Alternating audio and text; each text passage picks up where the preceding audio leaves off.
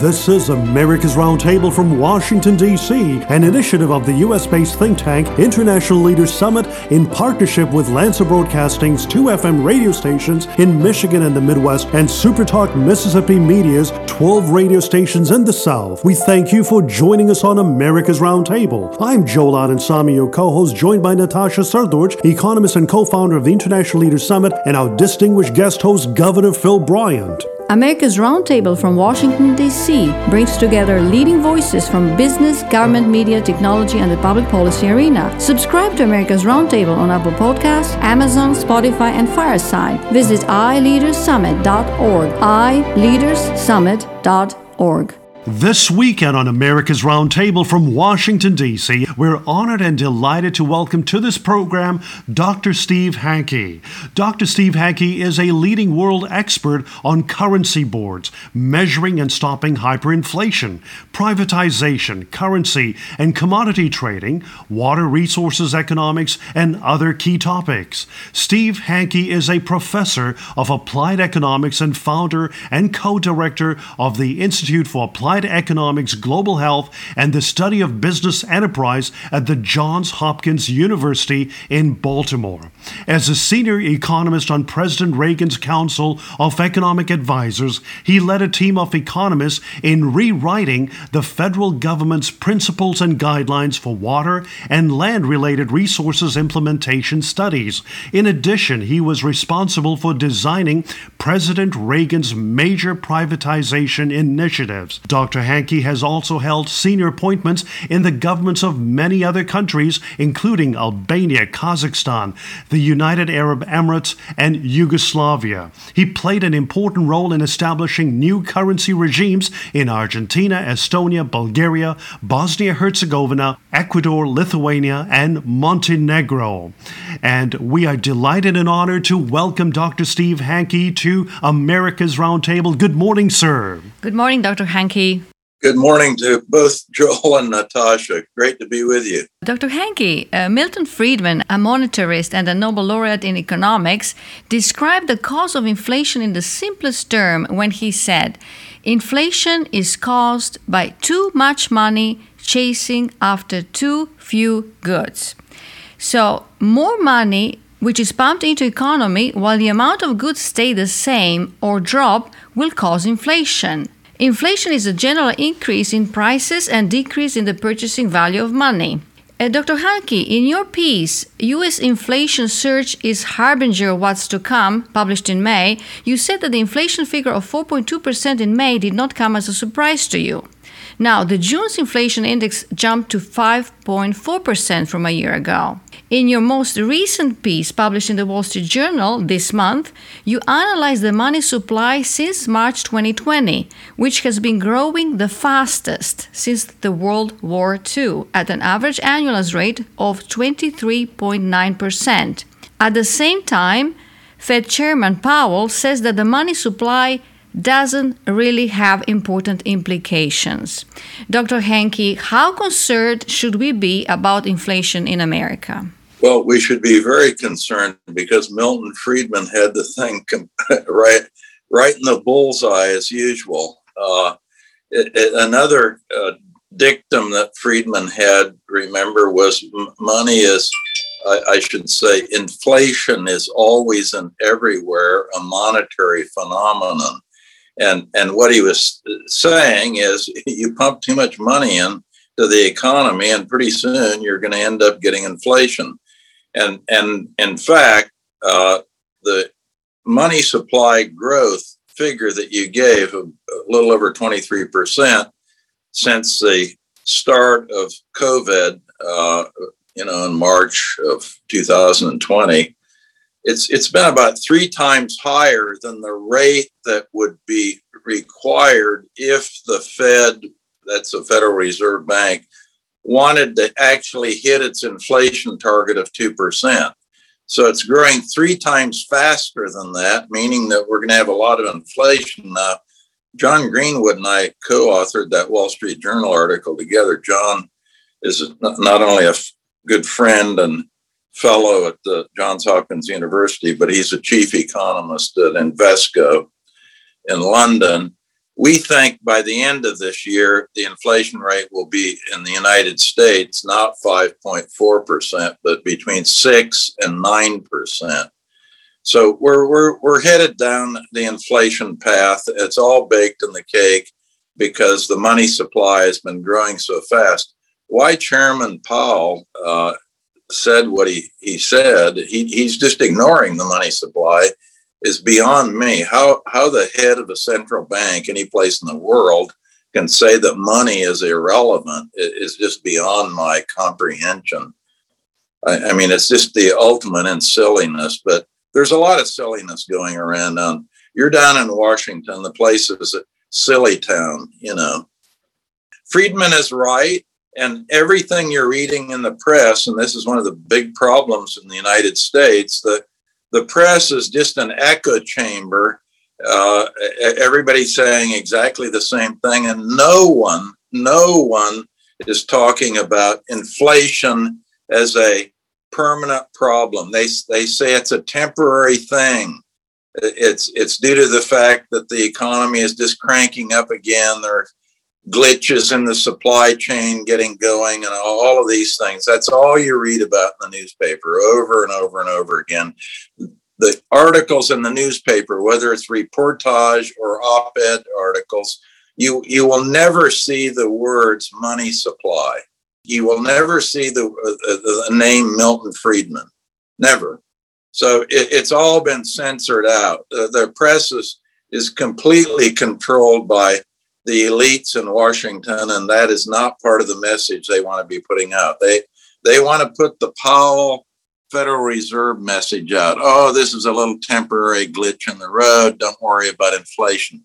Now, the reason for that is that the Fed wants to manage inflation expectations, because if people get worried about inflation, then the, the Fed loses control of things. It loses its legitimacy.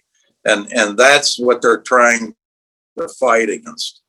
Right. And in this most recent piece that you said you co-authored by with John Greenwood in the Wall Street Journal, uh, you said that according to monetarism, asset price inflation should have occurred with a lag of one to nine months. Then, with a lag of six to eighteen months, economic activity should have started to pick up. Lastly, after a lag of twelve to twenty-four months, generalized inflation should have set in. Don't you think that Powell is not aware of that? Well, he if if he is, he's not talking about it. But that that's exactly what's happened since March of two thousand twenty, by the way. We had the injection of money started revving up then, and, and it's followed these lags that you've given, Natasha, just to a T. It's first, what did we have? An explosion in asset prices. The stock market went to the moon almost. Then the economy is cranked up. The Atlanta Federal Reserve, which is very accurate on these uh, fork on their forecast for G D P growth, they they think real G D P will grow by ten and a half percent this year. That's that's almost a record growth. And now this inflation's coming in. So everything, the monetarist model, is the only accurate way to assess the course of the economy. Where is the economy going? It's all about money. Money dominates. Money matters. Forget the rest of it. It's money that counts. And Doctor Hanke, what would be the best policy to reverse these trends at this stage?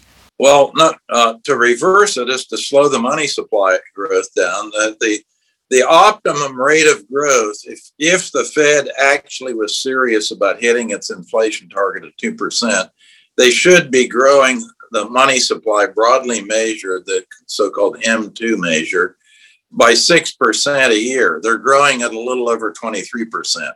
So that's that's what they should do. They should slow the thing down, and and uh, and that, that would solve the problem going forward. The problem for two thousand and the rest of this year in two thousand twenty-two and two thousand twenty-three, it's all baked in the cake, because you can't take back what they what they've already put into the system.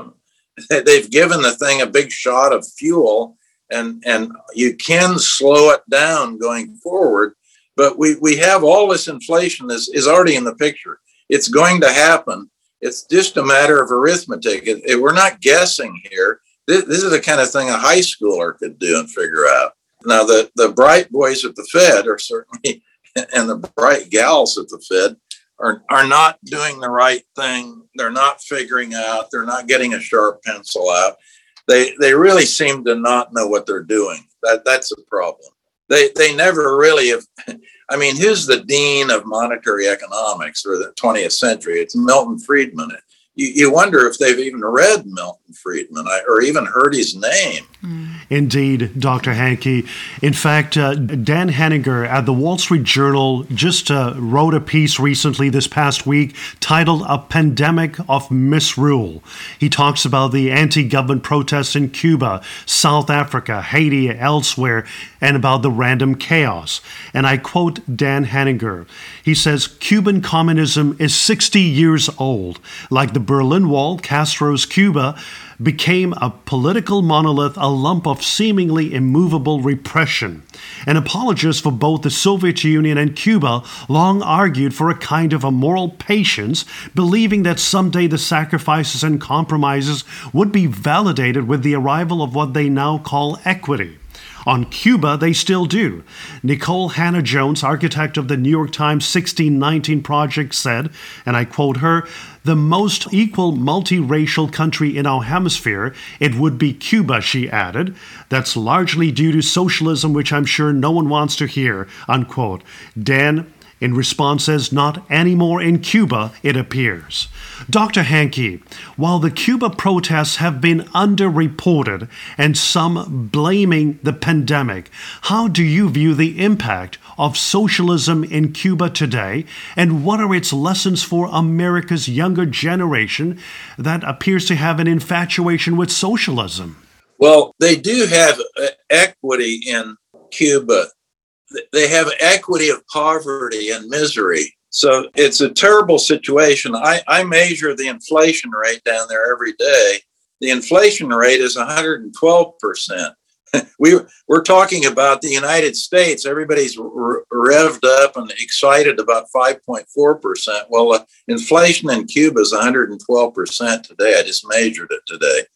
So there's that aspect, the inflation, the equity of poverty. The place has been in a death spiral economically for a long time. I mean, this this is a standard socialist model. I mean, uh, Natasha, coming from Croatia, knows very well Yugoslavia inside and out and what the, what that story was about. By the time it collapsed and they had a civil war in, in nineteen ninety-one. But but let's talk about Cuba. The reason the communists are in power is largely due to the sanctions that the United States has put on Cuba. No matter what political party in the United States, there have been sanctions imposed in one form or another. Now, this allows for what's called the rally around the flag effect. The leadership, the Castros, and, and now the new regime, have been able to point to sanctions, which they're doing right today, and saying, you know, the reason things are bad in Cuba is because the blockade the U S has put on, sanctions the U S has put on, et cetera, et cetera. So sanctions are a complete disaster. We, we could say always and every place sanctions are ineffective, counterproductive, and they don't work. And, and all you have to do is look at Cuba. It's the same in North Korea, by the way. Why why is a North Korean regime in power? Because of the Western sanctions. They're the stupidest possible thing. Completely go against free trade, liberal economics, and so forth. We're putting sanctions on everybody, weaponizing the U S dollar and so forth. So that is the reason we have communism in Cuba. You asked, all this equality of poverty and the, the economy tanking and so forth and troubles down there all the time, constantly. Why do the communists stay in power? Well, they stay in power main, mainly because of the Western sanctions. It's the same in Venezuela. Venezuela is exactly the same. The only reason Maduro is in power and, and Chavismo is being practiced in Venezuela are, are these stupid U S sanctions, because Maduro has a point. He says the U S is at war with us. The U S is causing all these problems with these sanctions. Well, As a result of that, you get a huge rally around the flag effect. A lot of Venezuelans say, well, Maduro's got a point. The U S is against us. They are, they are at war with us. They're the reason we can't get food, the reason we can't get pharmaceuticals, et cetera, et cetera, the reason we can't travel. And the fact is, as you mentioned, Yugoslavia and Croatia and all these countries with corrupt regimes that had hyperinflations, because they had a control of printing press. So they were just printing money, giving it to their friends. And that's how hyperinflation mostly happened in those countries. And the interesting thing is to pay attention to, uh, we haven't experienced very high inflation in the United States yet. But what happens with inflation increasing is that the government pays with delays. Let's say if government owes to businesses or individuals, it pays with delays without indexing for inflation. So what happens, if it pays in sixty days, maybe it's going to have just sixty percent of the value, the debt that it's owed. And the other way around, the governments were indexing for inflation or dollarized or actually tied to another pegged currency when they were on the receiving end. So that's something that happened in those regimes that we have to pay attention to what can happen in the United States eventually. And uh, Doctor Hanke, I, in one of your interviews, you said, for developing countries, the best way to eliminate the possibility of a hyperinflation would be to mothball their central banks and put them in museums. And you suggest dollarization or currency board in order to keep currency stable. Uh, Doctor Hanke, you were the architect of currency boards in Estonia, Lithuania, Bulgaria, and Bosnia and Herzegovina, among others. Could you kindly share with the listeners, how do currency boards work? Do these countries still have currency boards? And when you think about dollarization, because of high inflation of a U S dollar, can dollarization be practiced today? Back to Yugoslavia, just to remind people of what was going on, because I was the one who measured it. Actually, I was a chief advisor in the Markovic government uh, in nineteen ninety until the Civil War started in nineteen ninety-one. And in January of nineteen ninety-four, the, the hyperinflation peaked out at, at three hundred thirteen million percent per month, not per year, per month. So you talk about, if you defer, you, you said, well, you you wait a few days to pay somebody what you what you owe them. Well, at three hundred thirteen percent a month, I can tell you what was going on in Yugoslavia. The Yugoslav dinars were melting in your hand, you know. I mean, if you if you waited an hour or two it was to pay somebody back, it was a good deal. They were getting... The, the recipient of that those dinars was getting a bad deal if you waited certainly a day. Uh, it, it, it was just unbelievable. So the currency board, what, what is a currency board? You mentioned Estonia, Lithuania, Bulgaria, and Bosnia, Herzegovina. In those countries, when the currency board was put in, in very difficult situations, by the way, in most cases they, they were in, in a state of, well, at least Estonia, and Bulgaria and Bosnia, Herzegovina, they, they were in a state of hyperinflation, with the inflation rate being over fifty percent per month. So they the local currency was issued by a currency board. The local currency traded at a fixed exchange rate and was freely convertible to an anchor currency, which in the case of Estonia and Bulgaria and Bosnia-Herzegovina was the Deutschmark at the time.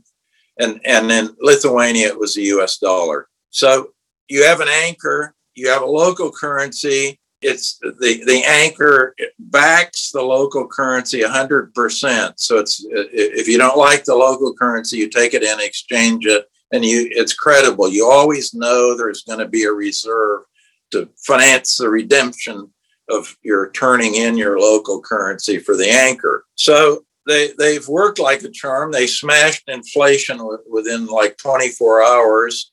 Estonia eventually and Lithuania both went into the euro, but this was easy to do because by the time they did that, the euro was the anchor for both local currencies, the, the Lithuanian litas and the Estonian kroon. And the kroon and the litas were clones, you see, of, of the euro. They were the same thing as the euro. So it was easy for them to, to it, just like turning on a light switch, going into the euro. So, so that's those two. Bulgaria still has its currency board. After twenty-four years, it's operating perfectly, disciplining very well, because they don't have a central bank, you see, that can issue credit to the government when you have a currency board, or with dollarization, by the way. So the fiscal affairs are disciplined. And as a result, this Bulgaria, of all places, has the second lowest debt to G D P ratio in all of the European Union. The lowest one actually is Estonia. So Estonia has the lowest, and Bulgaria is right behind. Now, Bosnia, Herzegovina, as you know, that territory, Natasha, it, it's more, the situation is more complicated and difficult.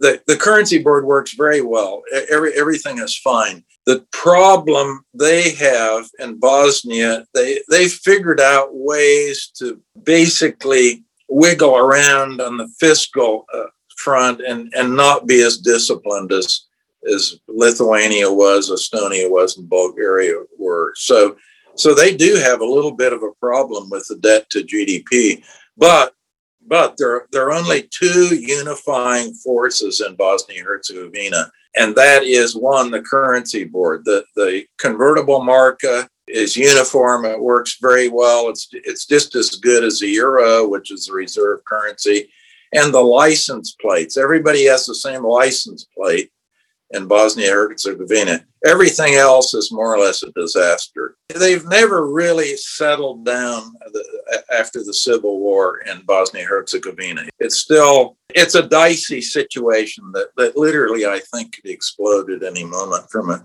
from an ethnic point of view. Uh, would you suggest the currency board for United States? Well, not not really. If we, we had essentially a currency board type of operation under the gold standard.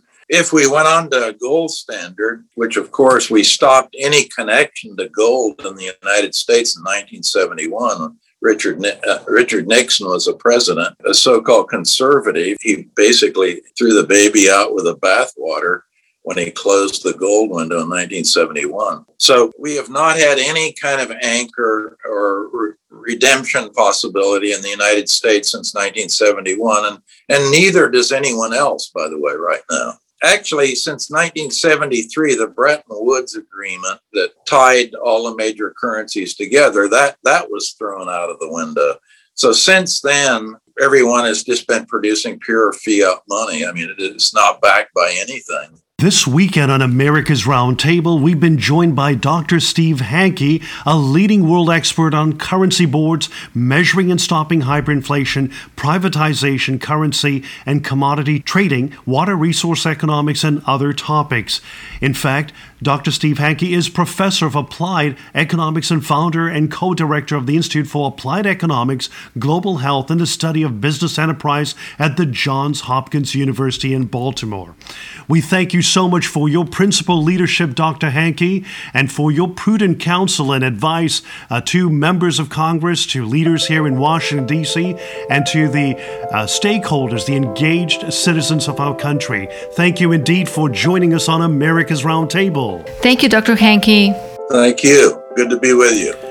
This is America's Roundtable from Washington, D C, an initiative of the U S-based think tank International Leaders Summit in partnership with Lancer Broadcasting's two F M radio stations in Michigan and the Midwest, and SuperTalk Mississippi Media's twelve radio stations in the South. We thank you for joining us on America's Roundtable. I'm Joel Anand Sami, your co-host, joined by Natasha Srdoč, economist and co-founder of the International Leaders Summit, and our distinguished guest host, Governor Phil Bryant. America's Roundtable from Washington, D C brings together leading voices from business, government, media, technology, and the public policy arena. Subscribe to America's Roundtable on Apple Podcasts, Amazon, Spotify, and Fireside. Visit i leaders summit dot org, i leaders summit dot org.